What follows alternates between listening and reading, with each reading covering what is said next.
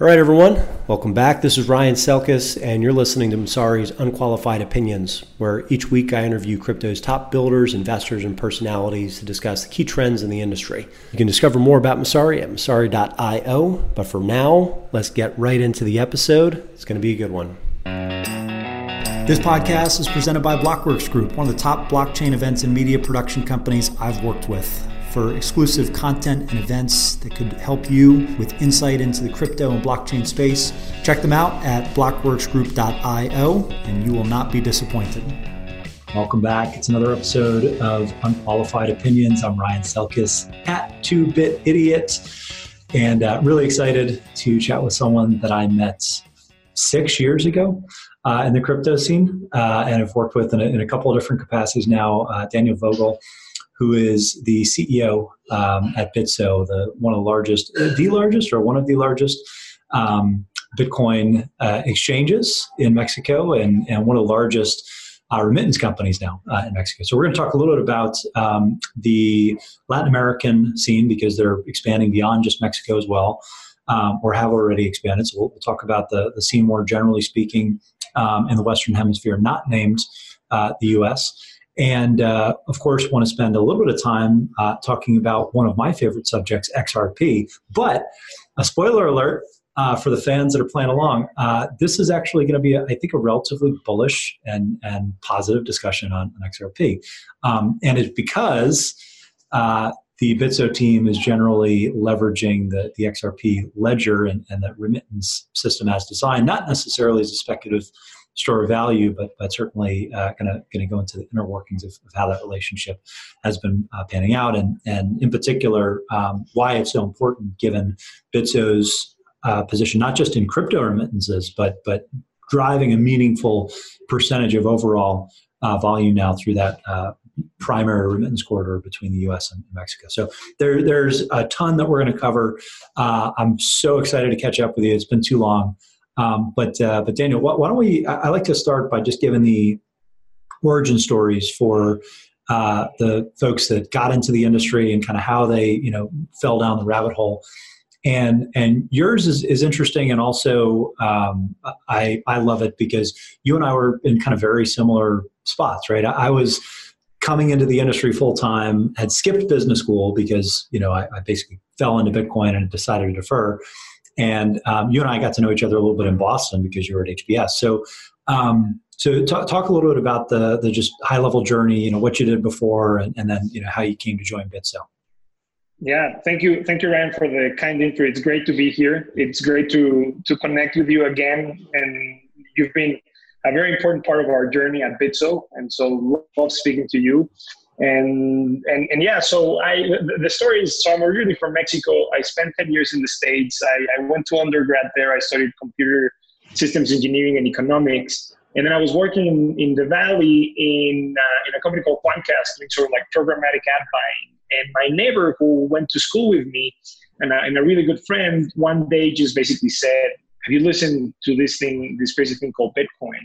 And I said, "No." And I remember we were rum tasting because he had another roommate who was a big fan of rum. And I went back home and I started just going into the internet and just reading about Bitcoin. And the next thing I realized, it was like 6 a.m. in the morning and the sun was up. And I'd spend like 4 or 5 hours just browsing and falling deeply on the rabbit hole.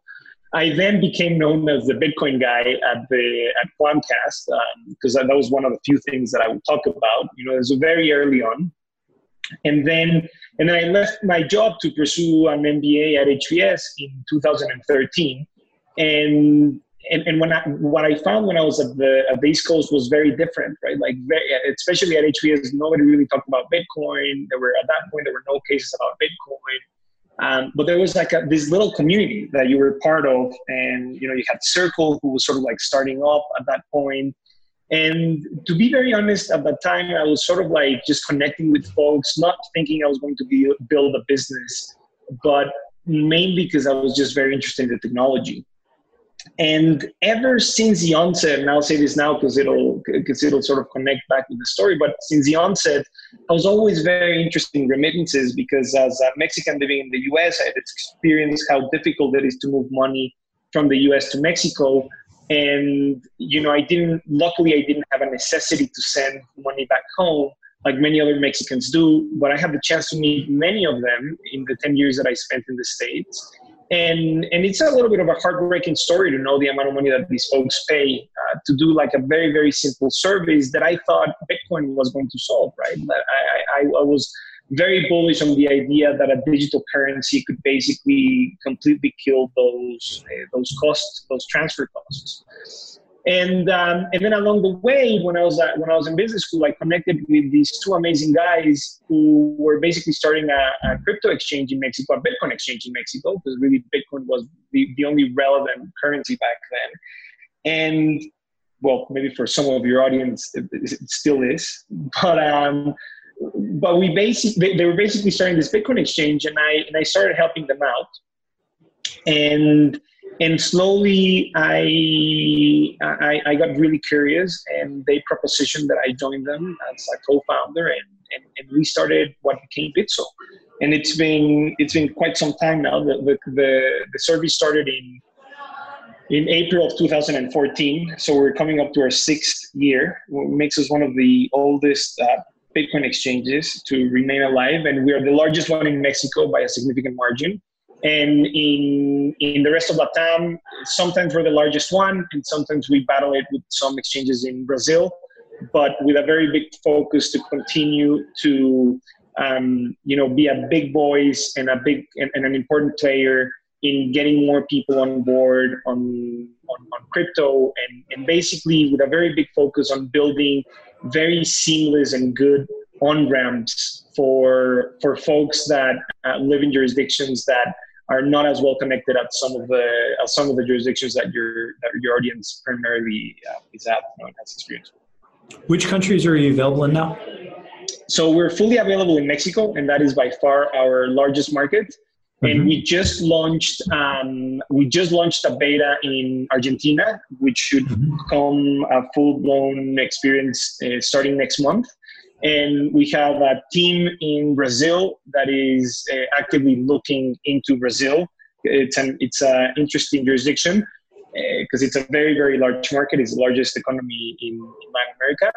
But then one of the things that we're doing sort of on the side is how can we accelerate access to folks that live in other jurisdictions in Latam where we don't necessarily need to deploy a full solution like we have in Mexico and Argentina, where it's basically a full on-ramp and full off-ramp, very well connected to the financial realities of those folks with very strong banking integrations.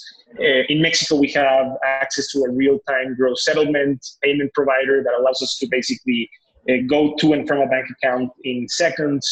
And in Argentina, we do the same thing. In Mexico, it's 24/7. In Argentina, the banking system doesn't operate 24/7 yet, but it's going to get there. And so we've built these very, very good integrations in those two countries. And next one is Brazil.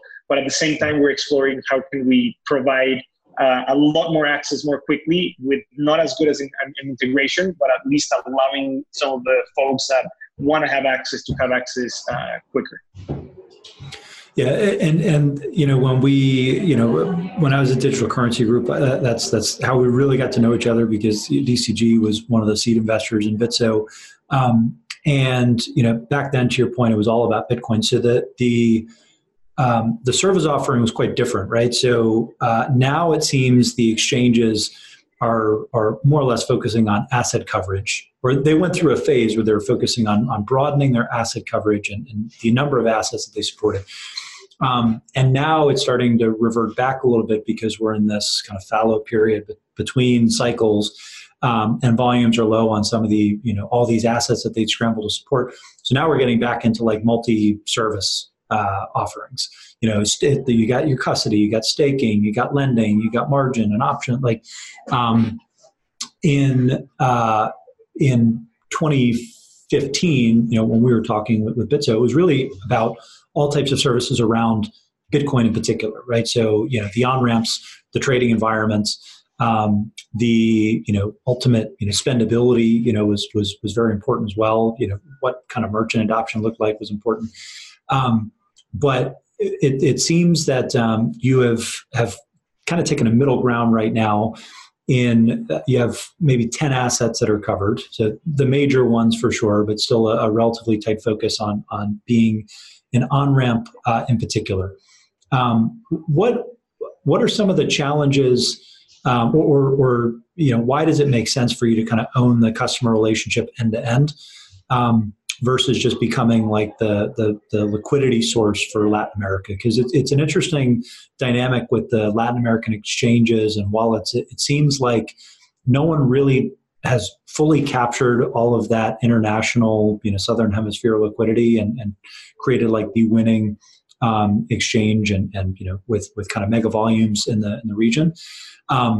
And no one has dominated on the wallet or custody side either. It's like everybody's got their own little fiefdoms and that they're all competing around the same parts of the stack. So how do you, strategically speaking, you know, first of all, do you think that's accurate? And then second of all, how much of that is driven by just different behaviors from the users in Latin America, from, you know, a user in the U.S. or another emerging market that might have a more speculative Wild West mindset like China or Korea, where, you know, the propensity to gamble and kind of throw money down at the roulette table might be quite a bit higher than the folks that are looking at this from a more of a pure utility standpoint in many cases? It's a really good question. I would say, like, if you look at, for example, savings, right? Like the amount of savings in a country like Mexico compared to the amount of savings in a country like the United States, like there's a lot more disposable income floating in a place like, you know, places like Europe and Asia and the US than in a lot of places in Latin America.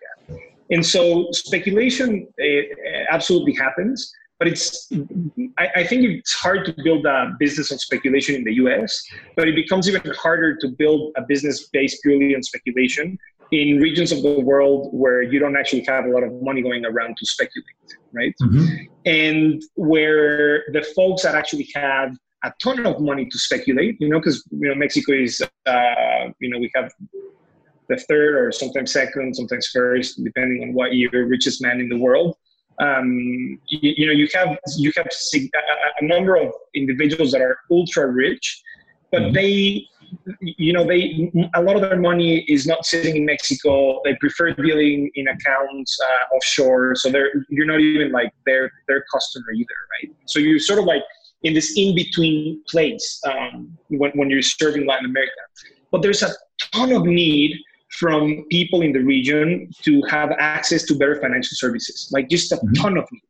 When we were in 2016, right after DCG made their initial investment, we considered pivoting from being an exchange to being a payment service provider for online gamers, because it was the year that like Steam started to accept Bitcoin payments for their online gaming platform.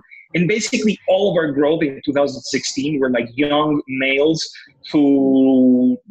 adults who basically didn't have access to a credit card or a bank.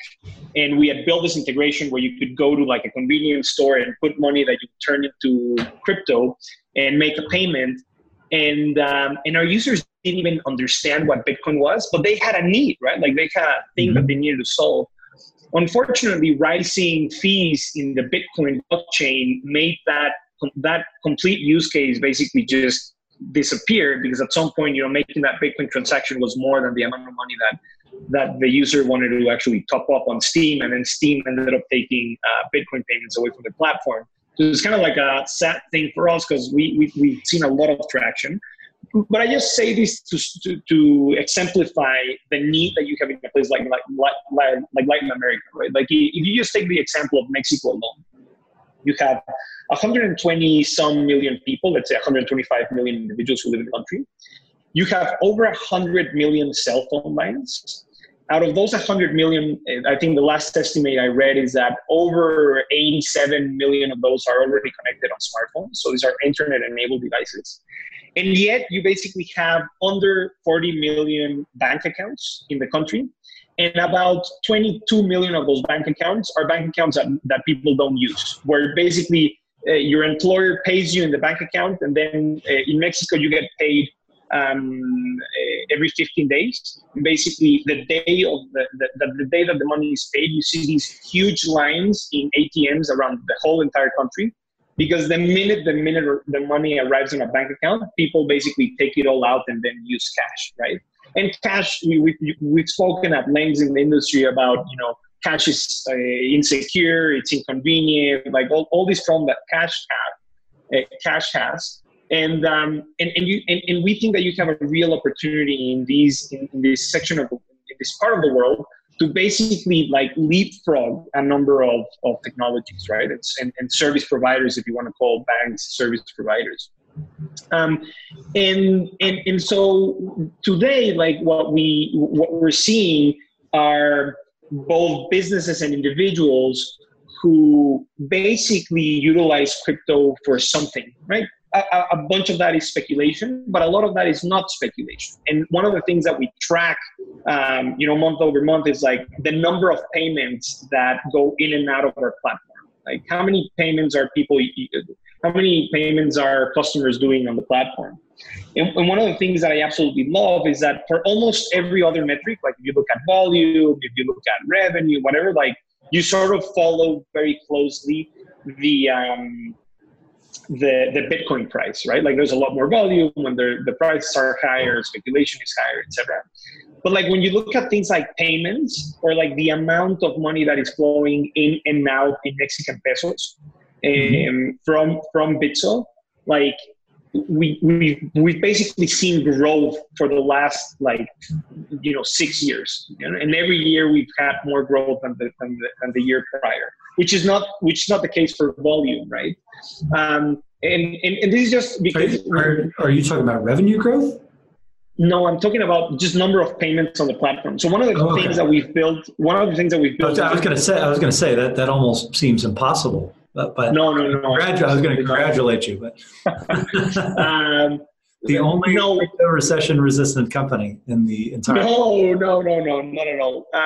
No, but like, so for example, if you're a customer of Coinbase and you have dollars in your Coinbase account, you can't send those dollars to like a third party, right? Like you basically withdraw that to your bank account and then you send that money using your bank to somebody else. With the partnerships that we've built and the regulatory strategy that we followed as a group, we actually can make payments to third parties. So someone who receives payment in crypto, for example, a freelancer that receives a payment in crypto on their Bitso account and turns it into pesos, can basically then use that to pay the rent. They can use that to pay their internet, pay that utilities, pay a friend, etc. on the platform. And the number of payments have grown. And so this has been a very big focus for us, especially in the last year and a half, is how do we actually build a business that is not completely susceptible to these huge crypto weather, right? Where basically when crypto is doing really, really well, you're doing really, really well, but if crypto is doing bad in terms of price, you're doing really poorly. And if you actually track the volume of Bitso, like the swings in volume of Bitso over the last, let's say 24 months since we had the peaks in January of 2018, our volume went down for sure. But especially in the last 7 months, as exchanges worldwide were losing volume, or many exchanges worldwide were losing volume, we were actually increasing our volume. And this is because we've spent a long time finally building a remittance solution, which you alluded to in the introduction. But for us, this is very important because it goes back to crypto as a utility. It goes back to a business model where you don't necessarily need to depend on crypto prices increasing in order for your business to do very well. It's taking us a really, really, really long time. And we talked about remittances when you were looking at this opportunity, when you were at DCG. And it took us basically, half a decade to get to a place where we are finally capitalizing on the huge cross-border flow that exists between the US and Mexico, which is about $33 billion, between $30 and $36 billion a year flows between the US and Mexico. And we're finally at a place where we're starting to, we've built a product, alongside with Ripple, and we're seeing a significant amount of traction. And we see that, we believe that this is just the beginning of something, right? Like this is the beginning of something a lot more exciting and interesting. But for us as a business, it's been great because you don't depend on that crypto weather. And the levers that you have, you know, as an organization are things that you can actually control, as opposed to one of the most frustrating things about building an exchange is that you don't have those levers, right? Like sure. If the crypto price just starts going down, you don't have anything to pull. You may spend whatever you want to spend on marketing, but if those prices continue to decline, it's going to be very, very hard to bring those volumes back. And if there's no volatility, it's sort of difficult. So where are you now as a business, right? We're in a little bit of a lower volatility, lower volume phase, certainly compared to the highs, much larger than years ago. And you're in more jurisdictions now. So I'm sure that's still a stable business, but how, when it comes to your growth, how much emphasis is spent on this remittance play versus the core exchange? Because in some respects, yes, you have to continue to invest in the tech and support and speed and asset coverage and you know, regulatory compliance and all that. But once you've built it and once you've kind of established the position that you have, like you have in Mexico in particular, that business in some respects, it kind of runs on autopilot until the next spike in user growth. And then you're like, oh, here are all the things that are broken with our infrastructure that we need to reinvest in for like the next like stepwise function. But to your point, the here and now, you can focus on this remittance play. That number that was floated, the 2.5% of the remittance quarter, it seems impossibly high. And obviously I believe you. So that's like the tension that we're caught between right now. So walk me through this particular product. So first of all, like how this partnership came to fruition and how these transfers work on either end of the quarter, because you've got these strong ties in Mexico, but you've still got to get the sender on board so that they can send, you know, US dollars or, you know, via XRP or via Bitcoin, whatever it is. And that's a little bit less clear. So maybe you can elaborate on, and maybe that's where Ripple comes in or some of the other US based exchanges come in. Let's kind of dive in there. Yeah. So this came about for a really long time. You know, like we've invested over the years a significant amount of time at Bitso in trying to figure out cross-border transactions. We've attended for years something called the International Money Transmitter Conferences, which happen in Miami most of the time, but in other places in the world. And you're just trying to understand sort of the money transmission piece. Mm-hmm. And we've done that for a number of years, right?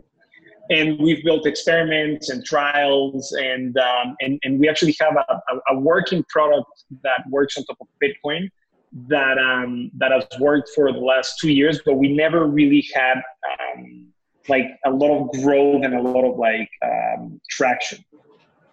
At the same time, since the beginning of Bitso, so the first thing we added in Bitso was a way to trade Bitcoin with Mexican pesos, right? So that was sort of like first feature was a vanilla exchange where you could fund Mexican pesos, fund Bitcoin, and people could trade with each other.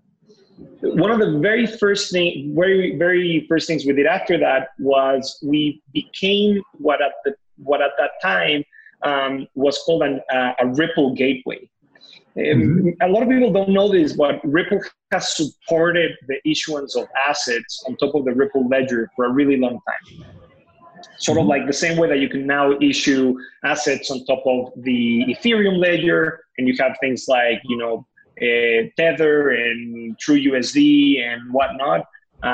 You actually were able to do that on the Ripple ledger for a really long time, and you still can, right? You still can. Yeah, right? I mean, and this I don't want to get totally sidetracked, but this kind of comes down to like how do you actually use XRP versus just like the Ripple ledger, which happens to have this one asset XRP. So I know we're going to get there, but for clarity's sake, you still can. And to your point, that the ledger was initially designed to support any digitized asset, so that you could move it, across this ledger more quickly. Yes. And we were a Ripple gateway at the very beginning of Bitso, and we had Bitso MXN in the Ripple ledger as an asset, and we had Bitso BTC as an asset on the ledger. And then at some point we decided to close that because it was difficult to maintain for us, and we basically saw no customer traction whatsoever, whereas things like Bitcoin were getting a ton of traction, a lot of interest, et cetera, et cetera. In 2016, we added Ether. We were one of the first global exchanges to add Ether, and we started to sort of see the similar set of interest in Ethereum that we're seeing sort of in Bitcoin, like communities were developing, et cetera. And we didn't really see that with a Ripple gateway. So we decided to basically sunset support for our Ripple gateway. And then Ripple came to us and said, hey, what about like listing XRP?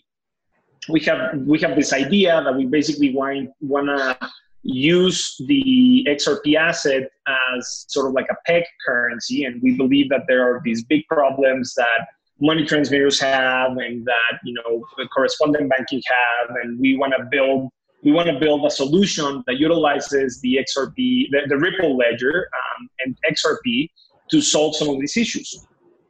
And we were like, oh, that's interesting. So we listed.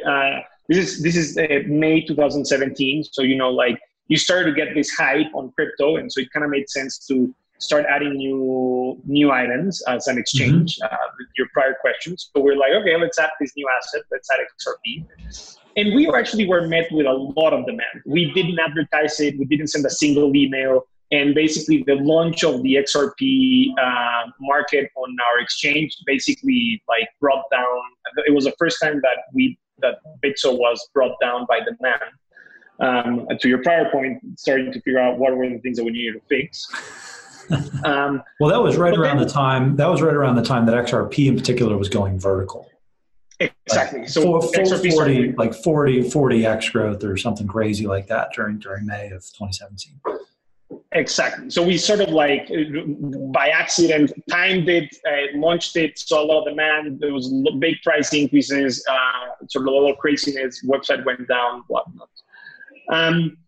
And then in 2000, and the way that sort of Ripple pitched this to us was, look, we have this very ambitious plan to build something called, at that point it was called X-Rapid, now it's called ODL, which was to move money cross-border utilizing XRP. And we're going to use exchanges on different jurisdictions to basically be the place in which the fiat currencies get turned into crypto or XRP, or the XRP gets turned into a fiat currency.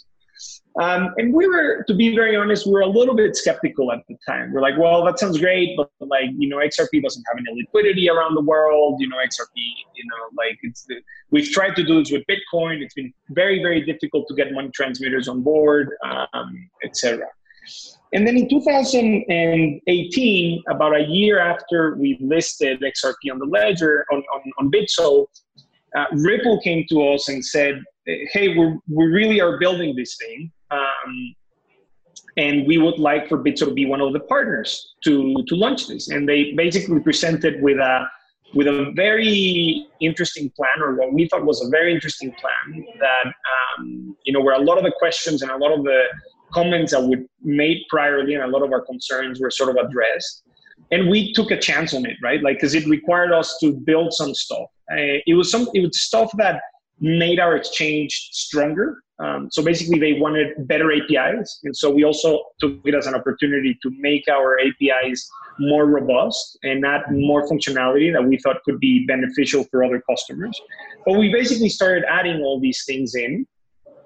And at the end of 2018, at the very end, and I remember this because we actually were a customer of the product ourselves, in December of 2018, we started doing the first, again, back then, XRapid, now ODL transactions. And it was very primitive, right? I sort of felt a little bit like when I was playing with Bitcoin the first time, and it was on a terminal, and it's not a night, there was no UI, whatnot. So we're making these payments, and the flow of the payment is the following. So you fund an exchange, let's say in Europe, and let's say you have euros at an exchange in Europe that has an XRP euro market. And then basically, Ripple's built software that can read the order book in the European exchange, can read the order book at Bitso, let's say, and it basically gives you an exchange rate. And it tells you, look, if you buy XRP in this moment and send it to Bitso and then convert it back to pesos, you're going to get an FX between euros and pesos of a certain amount. And then you decided whether you wanted to do the transaction. So we did a few transactions moving part of our own treasury money that we kept at this other exchange. And it was kind of cool, but it was kind of like difficult. We gave Ripple a little bit of feedback. We said, you know, our engineering teams are not the one moving the money. It's our finance team, our treasury team. So like, in order for them to use it, you need to build UIs. And then they went and built these UIs. And then we were a customer of the UIs ourselves. And we continue to actually be customers of this product. And at some point, basically, we started talking to very large money transmitters. The one that I can speak about publicly, because there's some other story that's been public about it, is MoneyGram. And MoneyGram's actually, you know, if you go into their last earnings call, they specifically talked about utilizing the XRP ledger to basically do these transactions. But the flow is basically the same. They basically pre-fund an account in the United States with US dollars, and they, whenever they want to move money to Mexico, they basically convert dollars to XRP, move the XRP over to Bitso, and then convert that XRP over to pesos, and then you withdraw those funds. No? So you're on the other side of most of the MoneyGram flow now. Exactly. So well, not Bitso specifically, but the customers of Bitso that make up our market, right? Like our exchange. At the end of the day, what we've built is a platform that intermediates buyers and sellers, just like Coinbase Pro, like a Bitstamp. And so we have customers that take the other side of the flow that MoneyGram, and there's a fair amount of other players using ODL at different levels, right? Like, you know, MoneyGram is one of them, but there's various other players with different lines of businesses that and business models that are now using this solution to move money abroad. And it was kind of like smartly done, because in the year and a half before volume really started, so like between May, or in the 2 years, I guess, between May 2017 and like, you know, July 2019, where we started to see more traction on this ODL stuff, the liquidity of XRP at Bitso has significantly increased. And we've also always thought about this as a little bit of, like, liquidity is a little bit of a chicken and egg problem. Like, nobody wants to market make if there's no volume, and nobody wants to send transactions if there's no liquidity. But Ripple's done a really good job at sort of like rolling this out slowly and steadily, and we've been building this sort of market, at least on our side, very organically, and adding liquidity to XRP on our platform. And we're starting to see really interesting flows. And then the 2.5 number that you've read, so we did not capture 2.5% of all the remittances that were sent to Mexico in 2019 from the US. What we captured is, and I'll be very, very clear on that, is if you basically take the entire flow of money, right, like the 33 billion, and then you divide that equally on a week-by-week basis, so you basically divide that by the 52 weeks of the year, and you look at the money that we transferred in the last week of the year, which was the busiest week for us in this new product, that basically was 2.5% of the total money. So it was 2.5% of sort of the money that was sent to Mexico in a week, if that makes sense. And that number has since grown. So we did about $18 million in volume from these sort of transactions on the last week of December. And we're well above that now already. And this is a volume that has been growing between 10 and 20% week by week. I would say actually between like 15 and 20% week by week. and it has continued to grow since that since you saw that number. That's I mean, it's phenomenal growth. So by the end of this year, I think you'd set out to have a target of was it north of 10%? Well, there was some like shock number that I saw.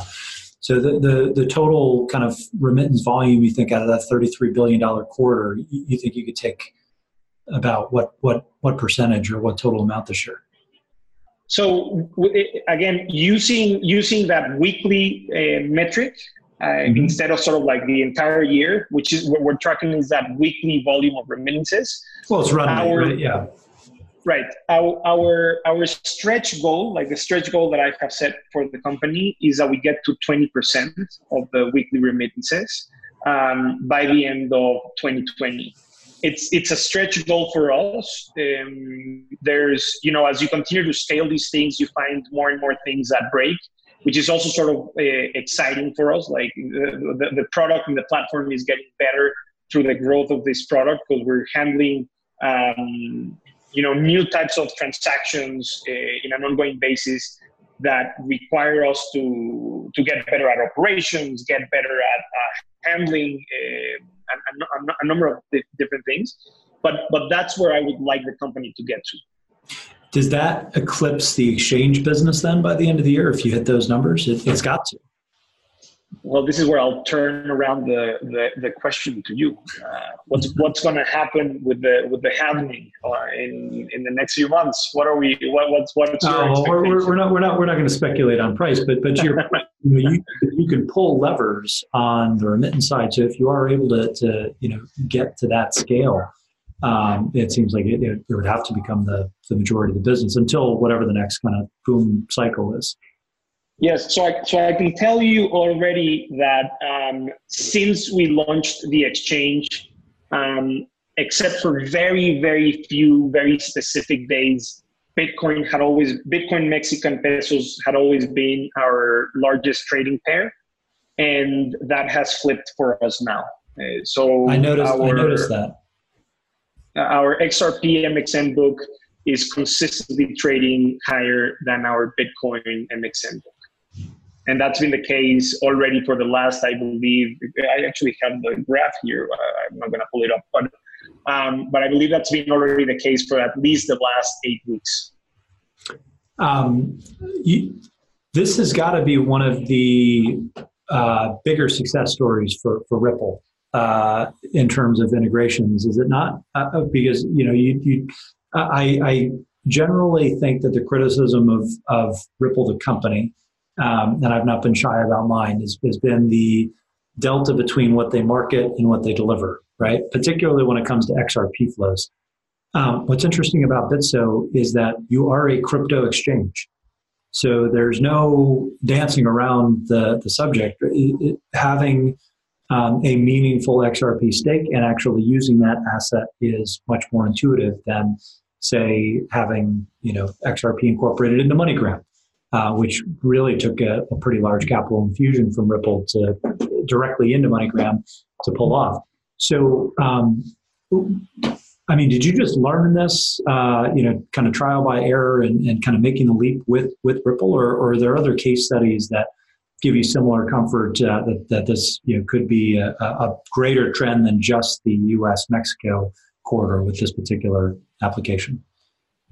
Yeah, so I can tell you already that there are other flows that are not only the U.S. to Mexico, and so I can tell you a few things. Number one, I can tell you that not all the customers that we've been onboarding are money transmitters, like MoneyGram, right? So there's other types of businesses that have a necessity to move money abroad and cross-border and want to do it quickly and at a good rate, that are becoming interested in this solution, and that have already transacted on the platform. So we already see those volumes.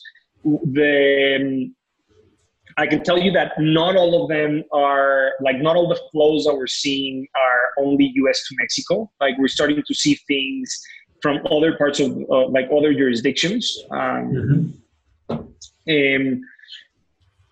I can tell you for sure that, you know, the biggest flow and the biggest type of customer up to now is definitely the U.S. to Mexico, and it is definitely money transmitters like MoneyGram, right? Mm-hmm. We've built, like, we've had a cross-border team at Bitso since 2016, and like well before we started exploring this possibility with Ripple. Mm-hmm. And as I mentioned before, we have a product that allows you to do something similar with Bitcoin. I do have to say that the product that we've built in conjunction with Ripple is a lot better than anything we had built before. It has, it's more intuitive, it has a nicer UI, it understands the customer pain points better.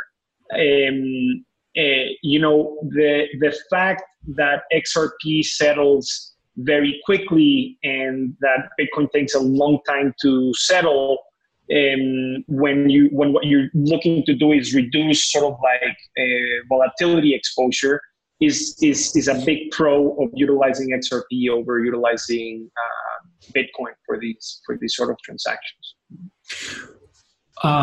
Why XRP though? So this is the question that I kind of always came back to, because the ledger can do 90% of what I think is you know, advertised and what you've already built in conjunction with them. And now you've got the introduction of stablecoins, some of which you support, right? You've got True USD on the platform, at least. Maybe there are others that I missed, but I know that at least True USD is there.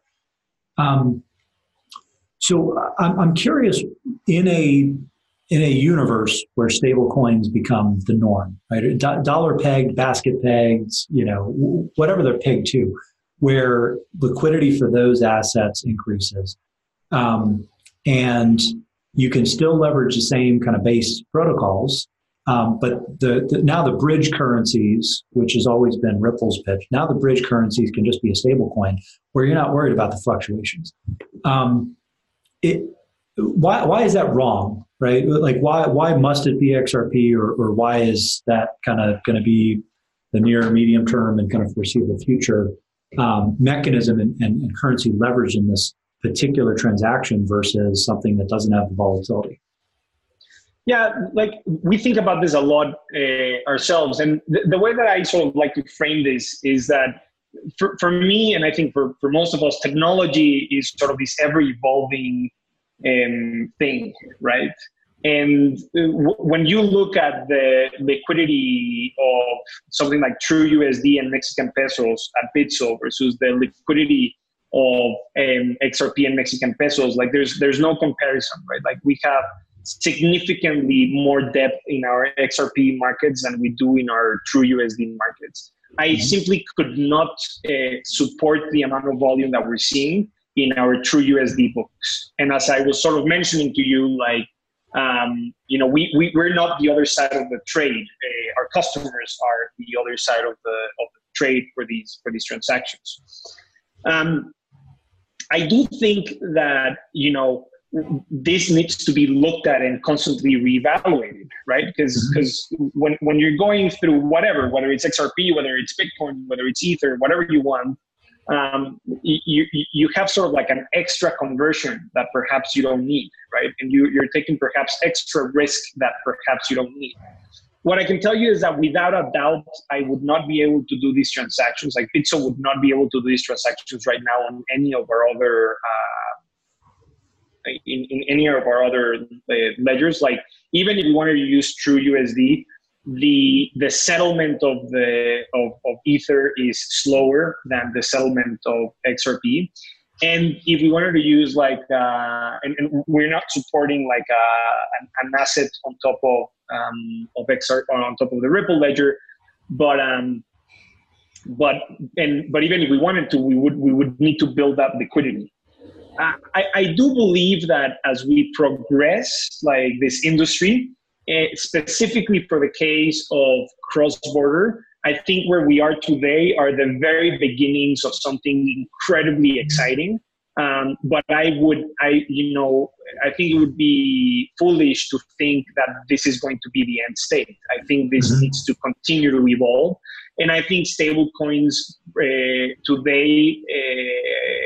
provide an alternative thing that, perhaps didn't exist at the extent that we would have liked them to exist when we started to build this product, right? Like the only real stable coin back then was Tether, and Tether is something that is difficult to, is a difficult on-ramp, had its own sort of set of, I don't know what you want to call them, conspiracy theories, whatnot. And when I look at this problem, like sometimes it's easy to think that everything is technology. Mm-hmm. But so one of the biggest learnings that I've had over the last, 5 years building this, trying to build a cross-border product with crypto, is that the largest component is actually not tech. Like the largest component is convincing these highly regulated entities to do something with you, to open an account with you, to get comfortable with utilizing crypto. Like those problems are a lot harder to fix, right? And stable coins present a challenge there because, we started to have these new stable coins where the aim is to make them incredibly transparent, where there's a lot of auditing going on, where there's a lot of quote unquote good people running these projects. But for a long time, it was a very opaque thing, right? And sometimes for these players, it's incredibly difficult to assess the risk of having a large operation that depends on assets where they don't fully understand how they're managed and what potential risks could there be behind them. Makes sense. We're going to get into the regulatory component in 1 second. I want to make sure that we close the loop on the on XRP. So Ripple is an investor, correct? In yes. Bitso? Was that through this particular initiative or just in the company itself?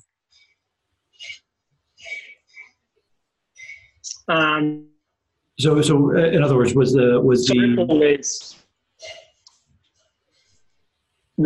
story with Ripple is, we were building this partnership well before looking at an investment. And then Bitso started to think a little bit about investment. And we were speaking to the Ripple team. One of the things that we heard from the Ripple team is, hey, we really love the way that you've run your operation. We really like the focus that you've had on sort of like regulatory clarity and building operational excellency. And we're just curious, like, are you thinking about expanding internationally? And we said, yeah, we have plans to expand internationally. We want to go into LATAM. We see a big opportunity in LATAM. And they became very excited about that idea. And they said, is there anything we can do to help accelerate that? And then we said, look, if we want to accelerate that, we would need to raise a round. And they became very, very interested in being part of that. And so that's how they became investors in the company. Now, because you're leveraging XRP for the settlement, there's a bit of working capital there that's required too, right? Even though your users are the ones on the other side of the remittance trade, right? You still have some type of working capital requirements. Is part of the relationship with Ripple them providing cheaper access to the bridge currency, or is this just something that you scale up as the quarter expands? Yeah, so we really don't have any working capital requirements in XRP as a business.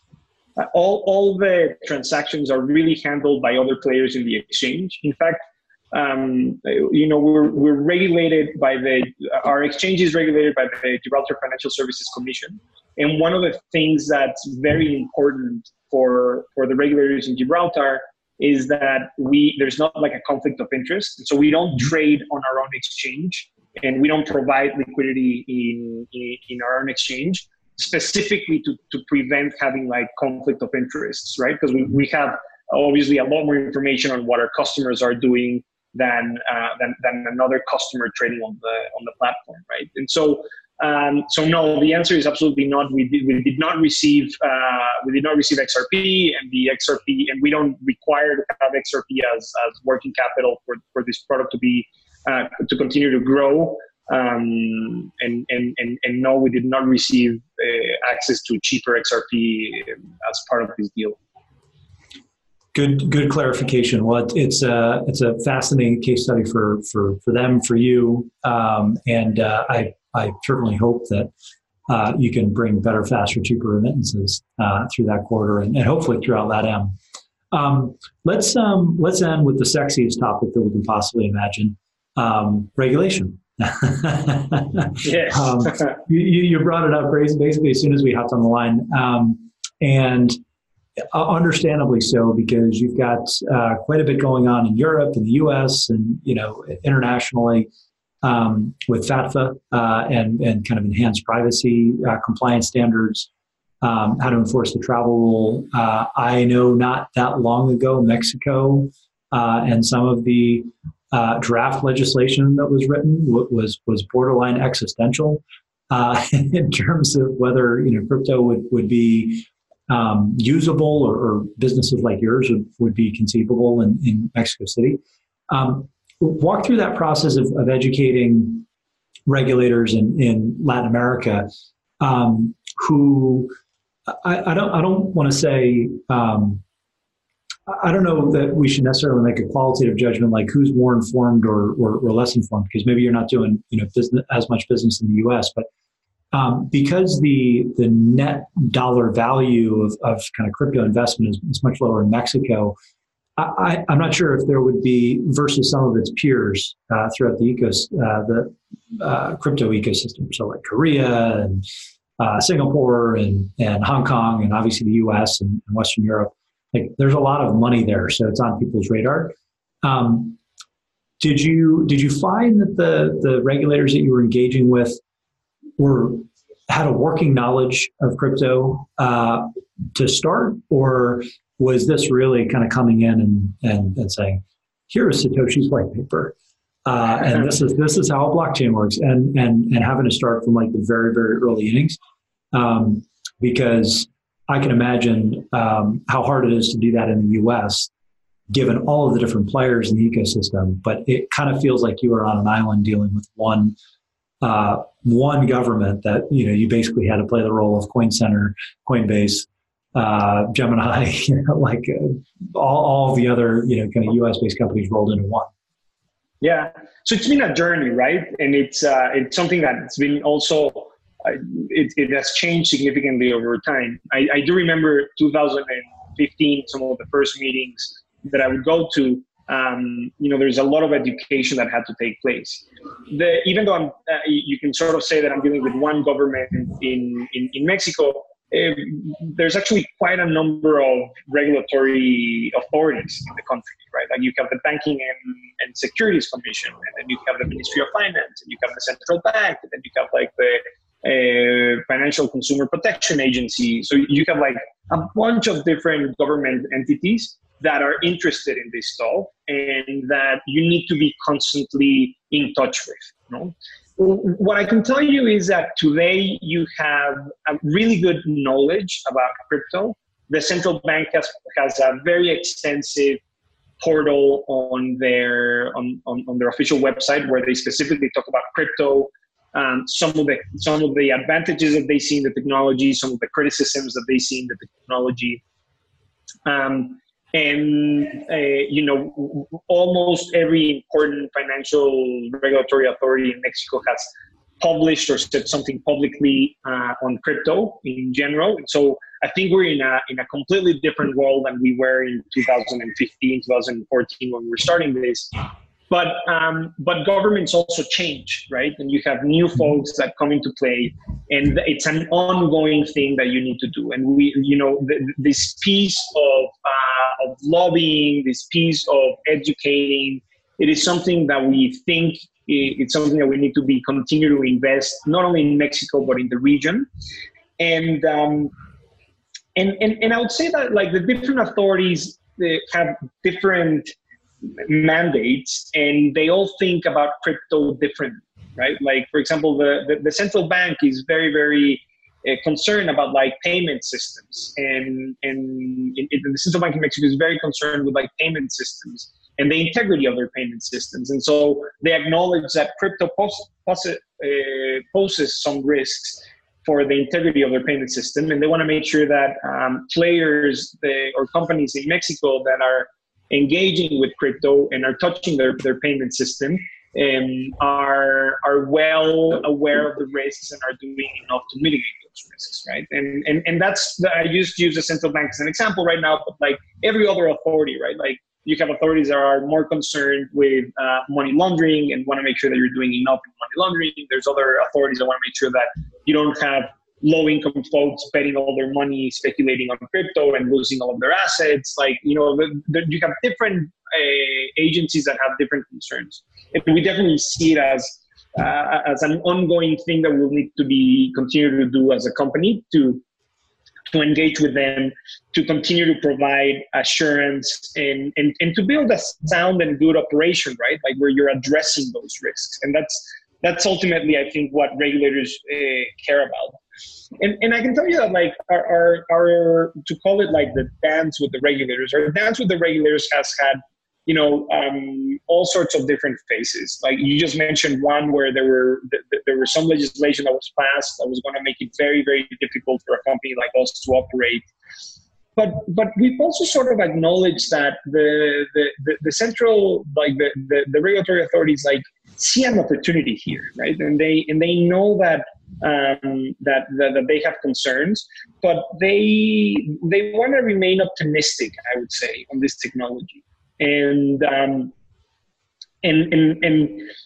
think we're starting to see a flip, right? Like we started to talk about like central bank issued digital currencies, and we've had conversations with regulators in Mexico who have asked us that question, like, what do you guys think about this or that, right? And crypto as a tool for financial inclusion. So we've had regulators who've asked us about that and want to explore that. And you know, one of the most exciting things that we're doing as a business is we're hoping to soon be running a very small trial, but a small trial in a community in Mexico, where we're going to be working with a few government agencies to basically do a trial on seeing if we can get customers to use like blockchain technology to transfer value. And I say blockchain technology because we don't necessarily want to give them Bitcoin because of the volatility of Bitcoin.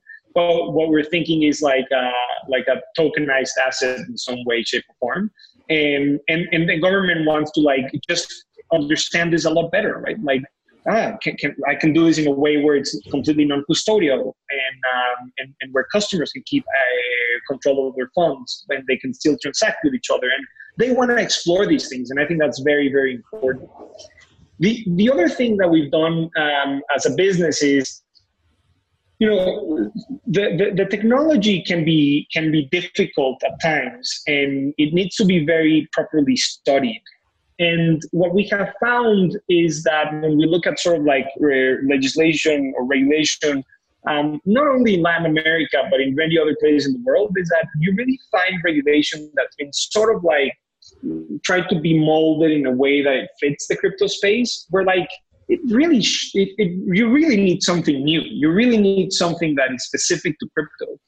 And one of our have you found, because you're one of the key players that you know impacts the entire Mexican crypto scene, is it easier to have cross-functional or cross-department or regulator discussions to work on this? You know, because yes, having a unifying regulatory standard that encapsulates crypto as its own thing is this kind of hybrid fintech, you know, information tech stack that is really going to, I think, lead to an explosion of new types of assets.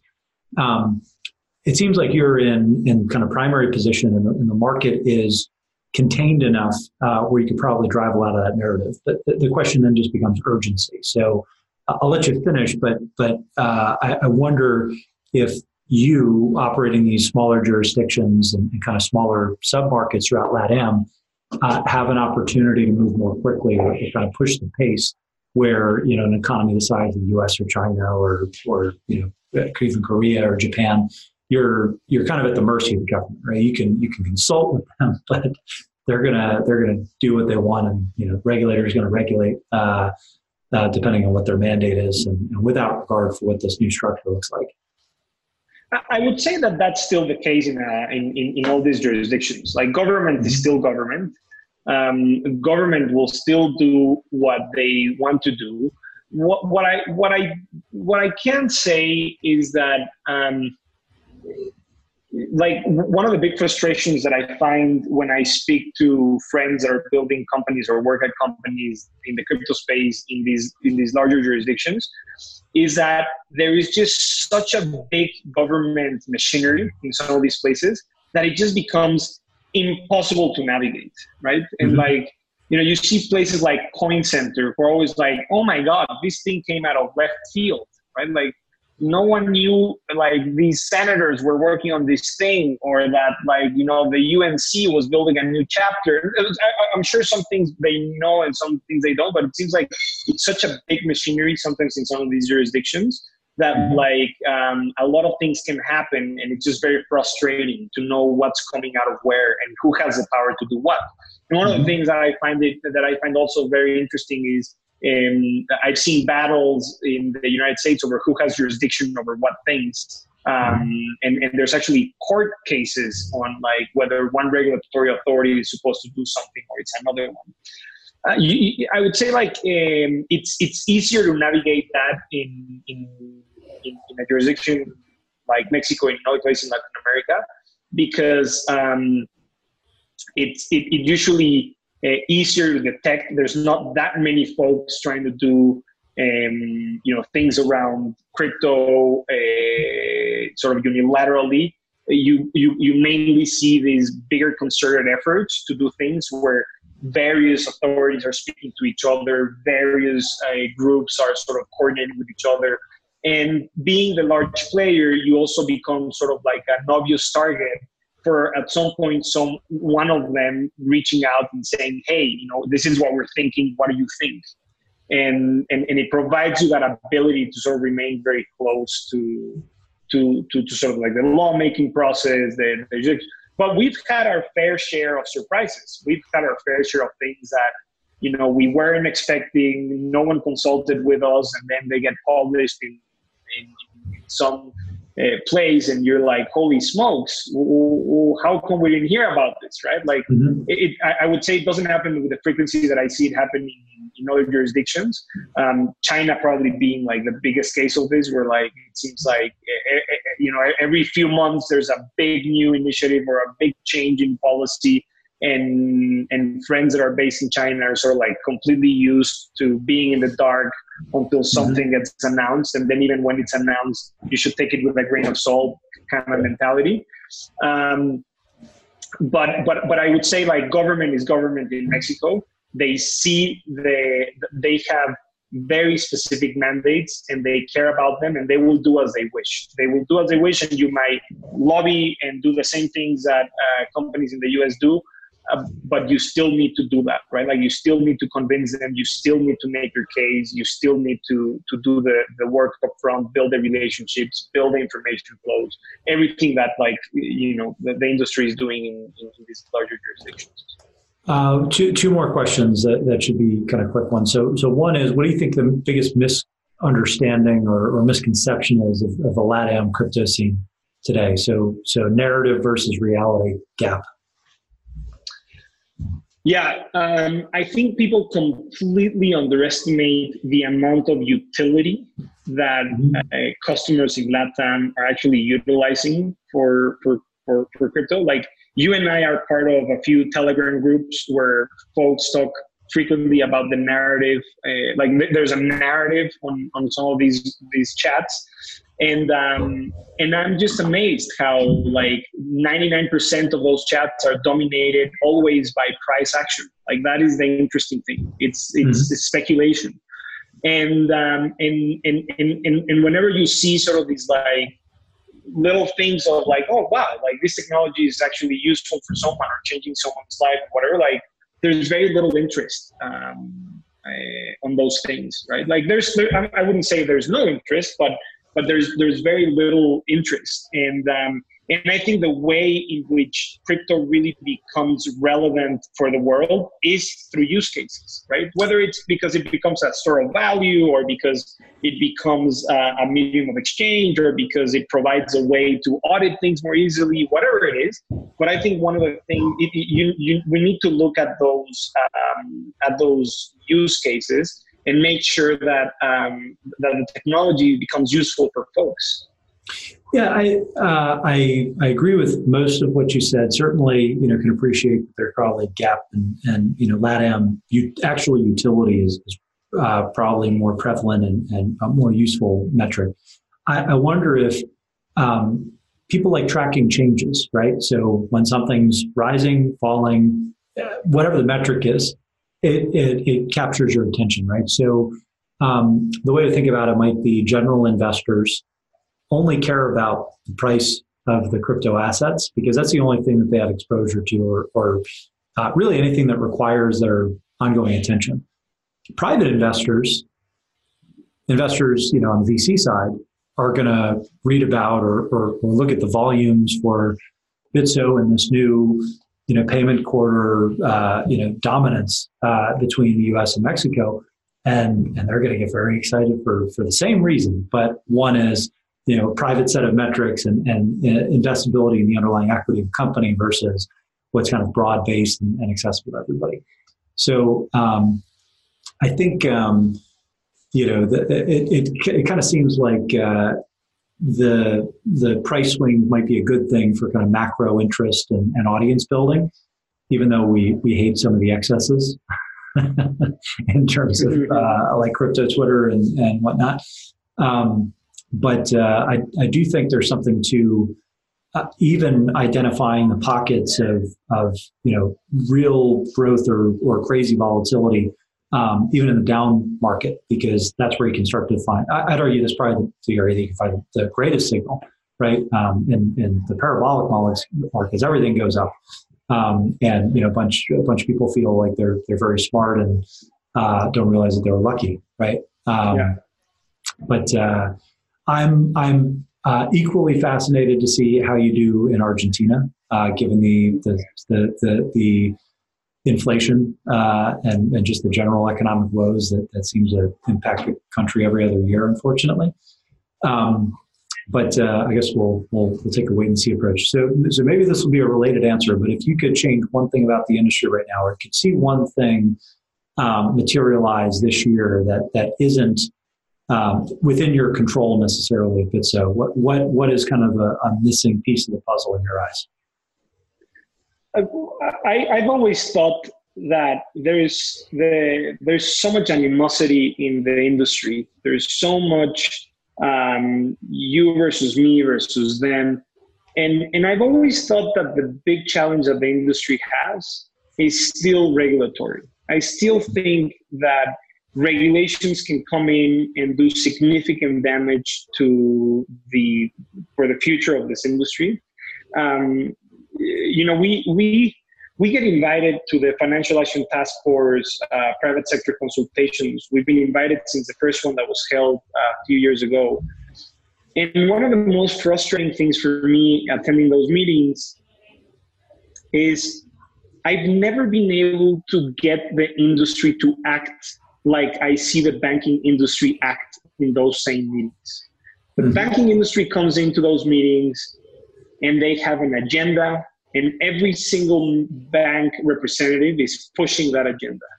And in the crypto space, maybe it's because we're so young, maybe it's because like as an industry, maybe it's because we're so disorganized still, maybe it's the nature of being decentralized. I'm not sure. But we're not great at lobbying, right? On the last meetings that we had, which were when we were like revising the travel rule, the regulators gave us an opportunity to come up with a joint statement as industry. Mm-hmm. and I could not get the industry to do that. We started an enormous WhatsApp group with basically every single representative that was in those meetings, and we just weren't able to do it. And I was hoping that maybe that was a result of like having very little time. But even after that, like, we can't do it. Like, the Financial Action Task Force in 4 months is going to look at the evolution of the travel rule. And the industry has done very little. Like, there's been a bunch of solutions that people have built and a bunch of stuff, but like, we're not taking this stuff seriously as an industry. Mm-hmm. And I think that's going to come to the detriment. And not even the, like, some of the large players are sort of like getting together and like thinking about some potential solutions, and that's great. And they have some potential solutions, but the industry is large, right? And you have players all over the world.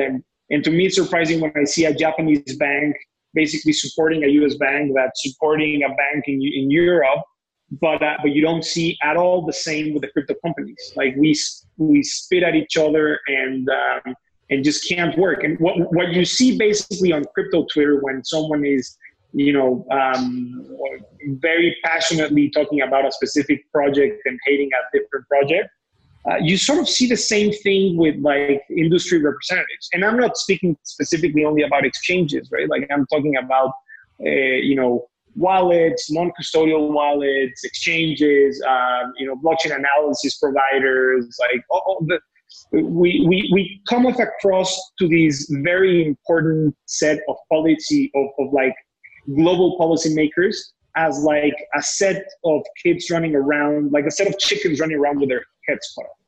And I think that's really bad. If I could change one thing, that would be it. Better coordination with the industry, where we can come up with joint positions to lobby them together to help these global policy pressures that we're starting to receive as an industry. Yeah, it's a fascinating challenge. And to your point, you wonder if it is even possible, given the decentralized nature of the underlying protocols themselves, right? If this is supposed to be a little bit chaotic. And you know, I think you have to go back to like early internet parallels. Who are the folks that ultimately got the internet where it was today, and actually fought for the release and kind of public consumption of the internet?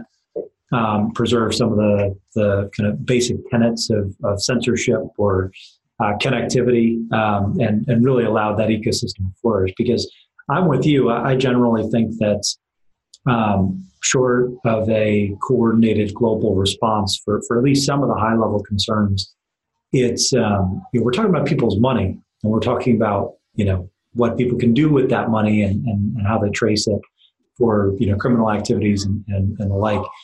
And you could argue that the internet had some of these challenges, but I feel like the power of actually tying financial capital with this new technology is puts it in quite a different realm, especially these days, you know, post Patriot Act and however many wars and rise in nationalism and populism and all that.